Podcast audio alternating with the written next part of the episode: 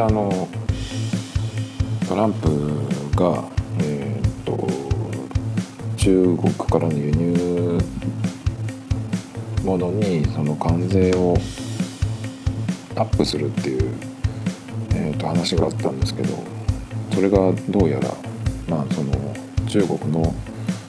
えー、人民元安の影響もあってか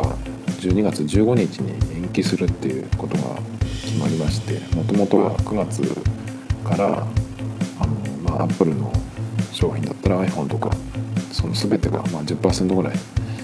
関税がさらに値上げされるっていう話だったんですけども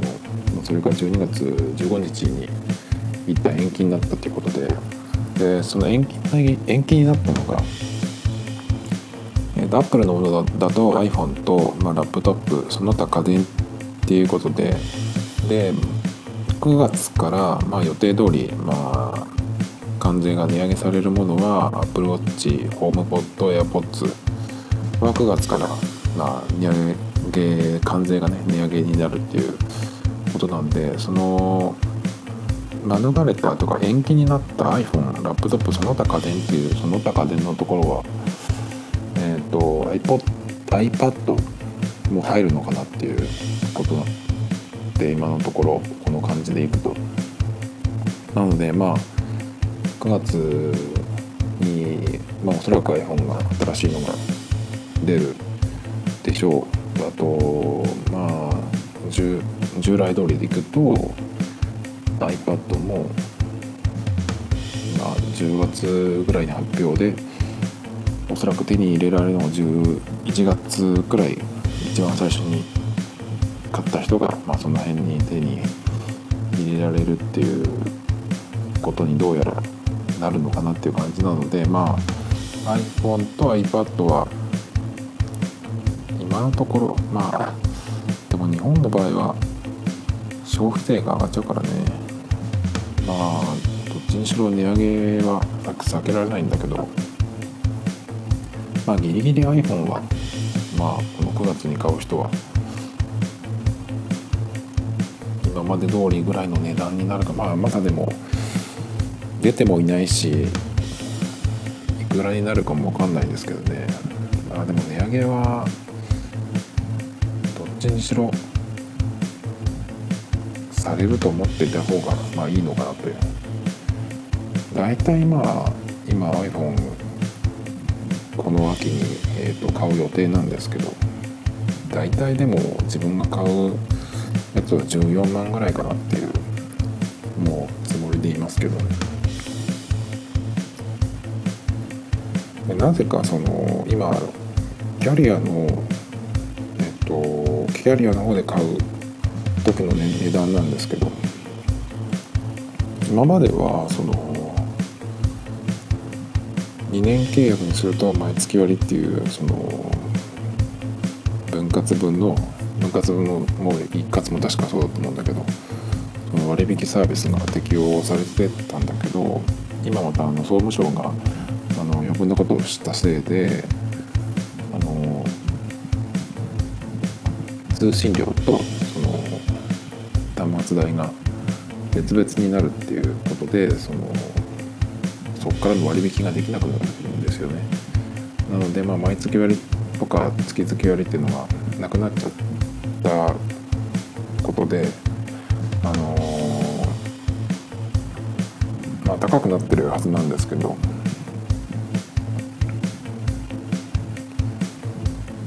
で何を言いたいかっていうとあのーキャリアの方のその最終的な支払い金額合計金額、まあ、一括の金額ですねそれとあの Apple Store で買う一括の値段違うんですねだいぶ。今まではその月々割とか毎月割っていうのがあったからその分なんか高くしてんのかなと思ったんだけど今はあの料金シミュレーションでやってもあのもう Apple Store で買う方が1万円ぐらい安いんですよね。これが何でなのかよくわかんないんですけどね。ちょっと誰か教えてほしいくらいですねこれは。なんでキャリアの方が割引もないのに高いのかしかも高い通信料金を払うわけじゃないですか。全くなんでなのかちょっと全然わかんないんですけどね。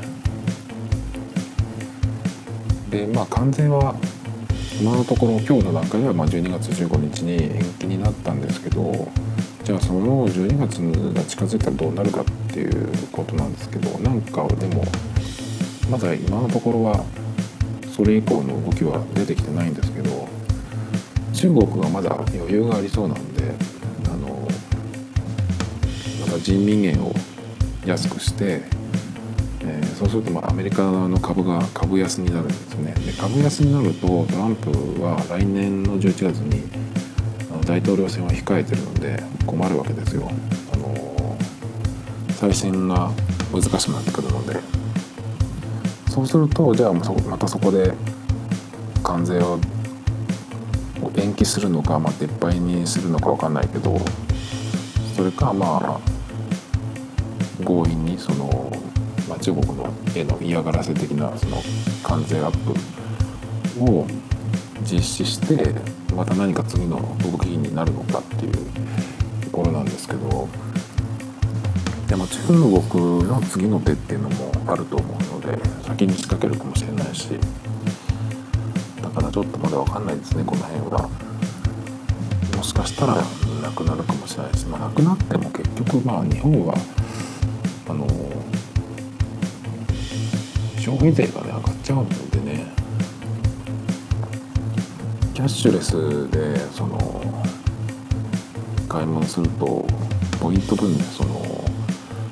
消費税アップ分が、まあ、相殺されるみたいなこと言ってるんだけどでもあれって結局その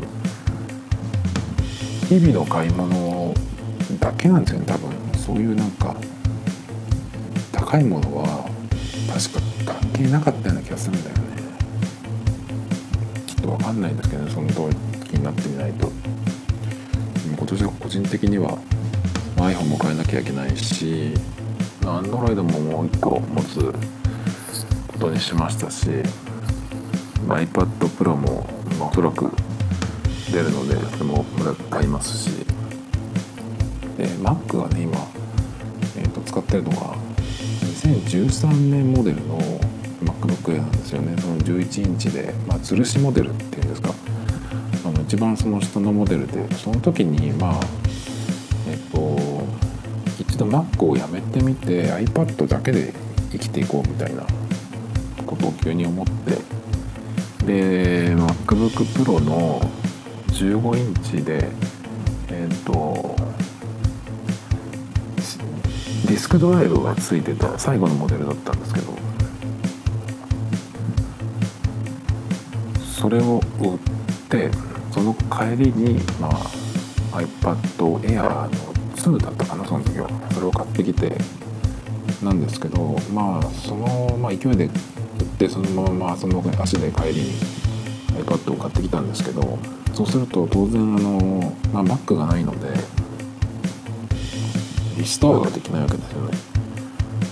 まあそれは分かってやってたんですけど、まあ、ゼロから使おうと思って。だけどやっぱり超面倒くさいというか不便で。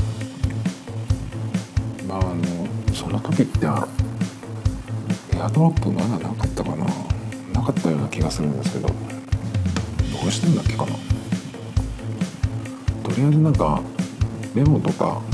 そのブックマークとかそういうのは、ま、iCloud に入ってるやつはあのそっから降ってくるからいいんですけど、まあ、どのアプリを前の iPad で使ってたかとかっていうのが分かんない状態で、まあ、ゼロからってったんですけども。確かでもその時にあの、まあ、結局その Mac をバックアップしたハードディスクの中身が中身にそのアクセスしたくなってすぐに。で特にそのまあミュージックアプリに音楽を入れられないっていうのは結構なんかやっぱりきついなと思って。ファイルが触れないっていうねそれとまあ音楽と。なんであのなんだっけな。急遽それで金鉱図っていうとこがあるんですけどあのプリントアウトしたりとか、まあ、Mac とかパソコンをそのレンレンタルじゃないでその場で貸してくれるっていうとこがあってなかなかそのソコンを使わせてくれるっていうところはいろいろなところに今ネットカフェとかそういうのもあるんだけど Mac が使えるっていうとこはなかなかなくてでわざわざ新宿の金鉱図っていうところにまで行ってあの外付けハードディスクを持って行ってでそれをどうしたんだっけかな。なんか違うやつにコピーしてあそうだ確かそのハードディスクのフォーマットが Mac 用になってたんだからなんかその Mac でしか読み出せないフォーマットと Windows でも読み出せるフォーマットっていうのがあってでそれがなんか確かどっちかがダメでハードディスク2個持ってって1個フォーマットし直してでそこに必要なファイルをコピーして。でえっ、ー、となんかあの。AirMac Express っていう。電源アダプターのでかいのみたいなやつがあるんですけどそれにすごい似たのデバイスであの USB とえっ、ー、と何でつないでたんだかライトニングかなんかとつなげてあのそこにえ、ー、と、まあ、ハードディスクをつなげて iPad からそのそれを経由してハードディスクの中身がなんか見れる見れるというかその触れる必要なものをなんかあのグッドリーダーとかああいうファイル系のアプリにコピーするっていうのが確かなんかあったような気がしてそれをわざわざ買ってで金庫図まで持って行ってなんかやったんですけど結構なんかその時間がかかってそのコピーするのに全部できなかったんですよね。でもこんなのやってられないなと思って結局それでまあ1週間も経たないうちに、まあ、Mac を買うことになるんですけどとりあえず、まあ、Mac の MacOS が動けばねその何でもいいかっていう感じで、まあ、割とその新しめのやつで。まあそんなにあの今 iPad はその時ね iPad がもうメインになってたんで、まあ、Mac じゃなくてもね大体のことはやってたのでとりあえずまあそういう本当に困る時に使うために、まあ、Mac とりあえずっていうことで、まあ、この11インチの、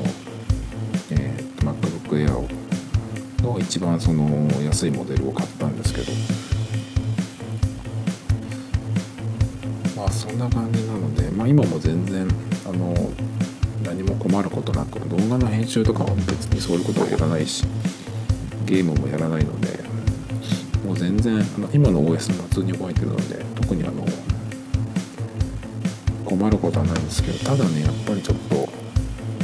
11インチって画面の比率が独特で他のやつと違うんですよね。横長のタイプなのでちょっとそのブラウザで見てる時も縦が狭いんですよね。スクロール一発であのスクロール一発じゃないその最初にこう表示されるところでちょっとその表示しきれないっていうところがってその最初のトップページを読むのに、まあ、スクロールしなきゃいけないところがあったりとかして多分ほんのちょっとなんだけどそれだとレティナじゃないっていうのがねそこがちょっとまあ疲れるとこですね。なのでまあそろそろえっ、ー、と買い替えたいってずっとまあ23年言ってるんですけどでも結構その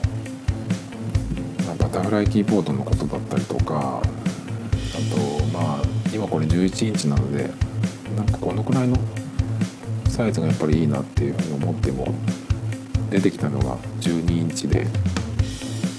えー、ポートも1個で電源もそれでやるっていうね電源込みのマポート1個っていう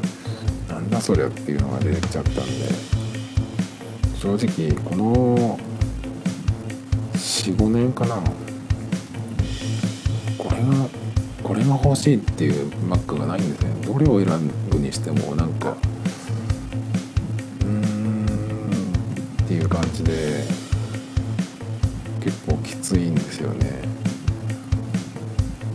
一度そのまあずっとラップトップを使ってきてるので、まあ、その方がいいいい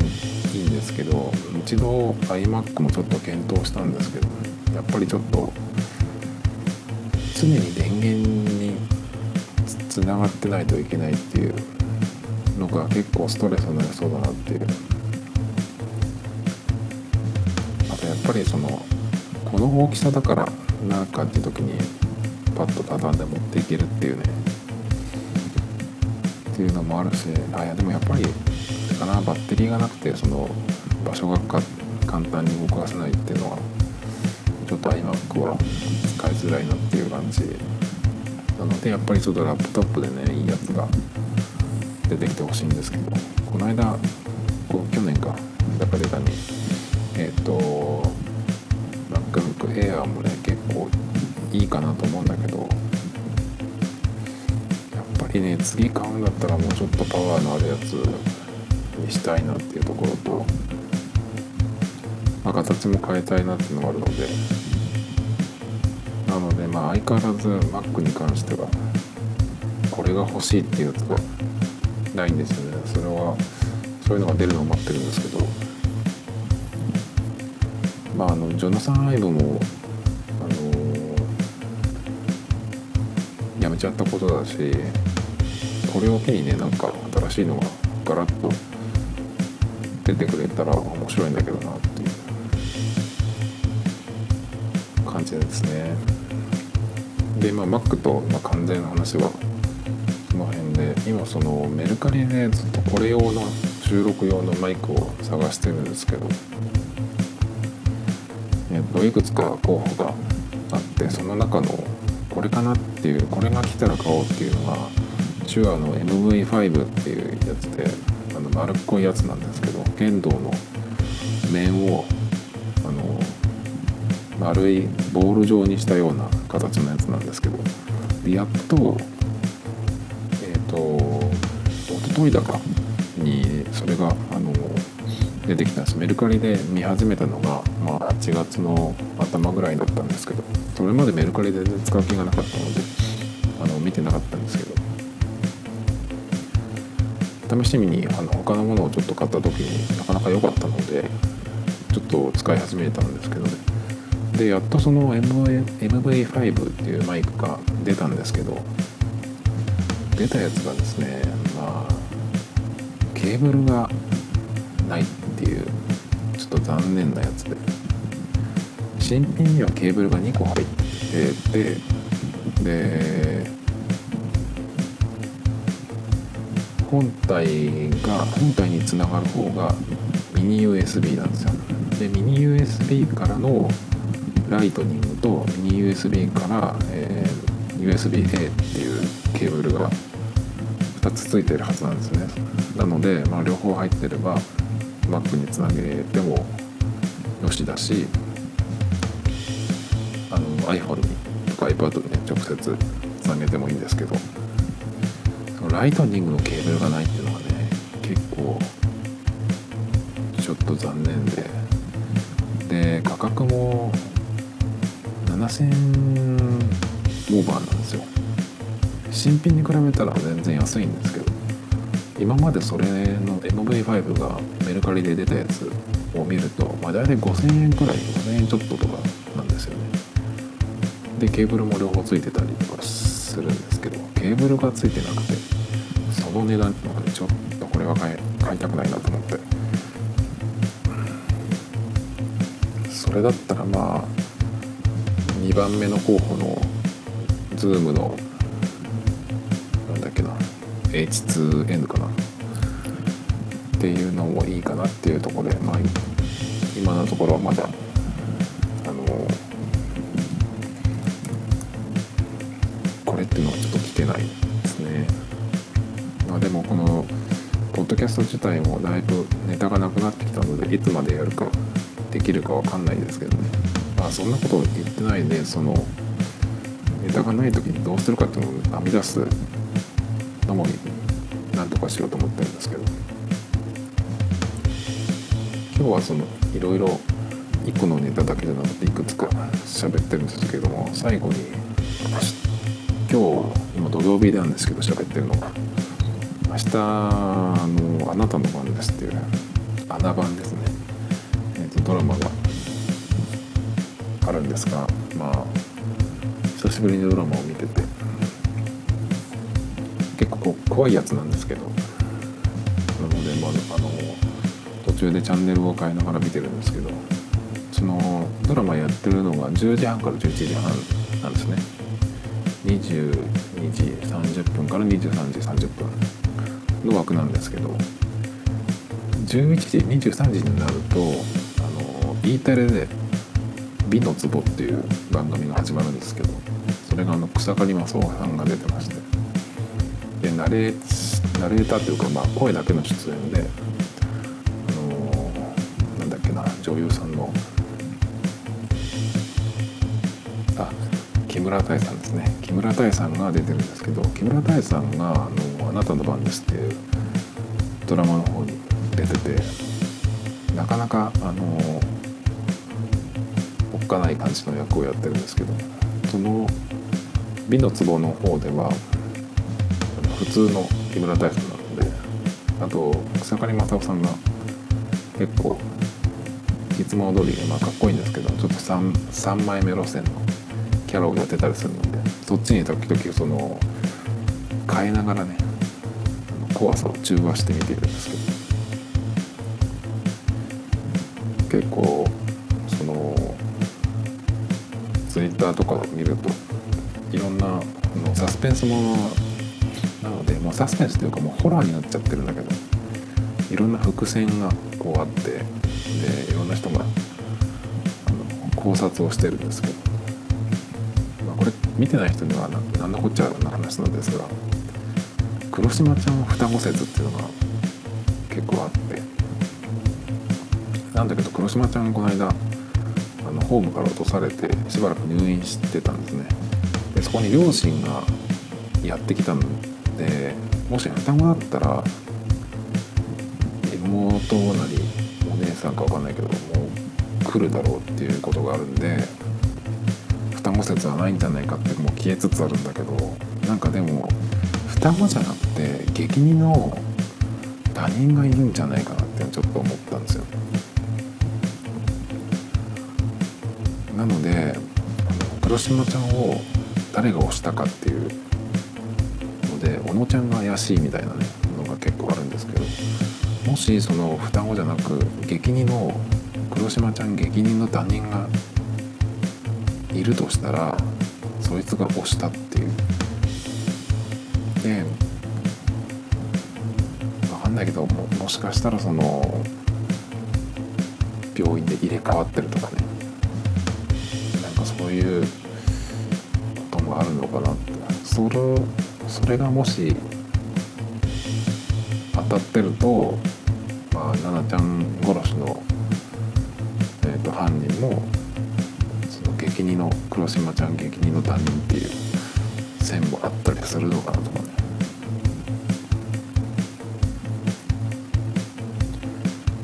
あとその久住っていうキャラがいるんですけど。久住は本当に袴田義彦なのかっていうんじゃないかえっ、ー、と久住は本当に袴田義彦のふりをしているのかっていうやつなんですけどこれもちょっと怪しいなと思ってて実は退院してきたのは本当に袴田義彦今のところ久住がその袴田義彦のふりをしてるっていう感じにあの描かれてるんですけどもしかしたら実は退院してきたのが本物っていうかその袴田義彦で実は死んだのが久住なんじゃないかなとかっていうその路線はないのかなっていう。で久住はその袴田義彦に激似っていう設定なんでまあその殺したい人の名前を浜田義彦って書いたんですけどなんでそのさっき言ったその黒島ちゃん激似の他人がもしいるとしたらえっ、とまあ黒島ちゃんもその他人激似の他人もお互いを認識しててで黒島ちゃんが誰を殺したいって、えー、と書いたかっていうのが確かまだはっきりしてないんです。早川教授って書いたのか。でも早川教授が出てきてないんですよね。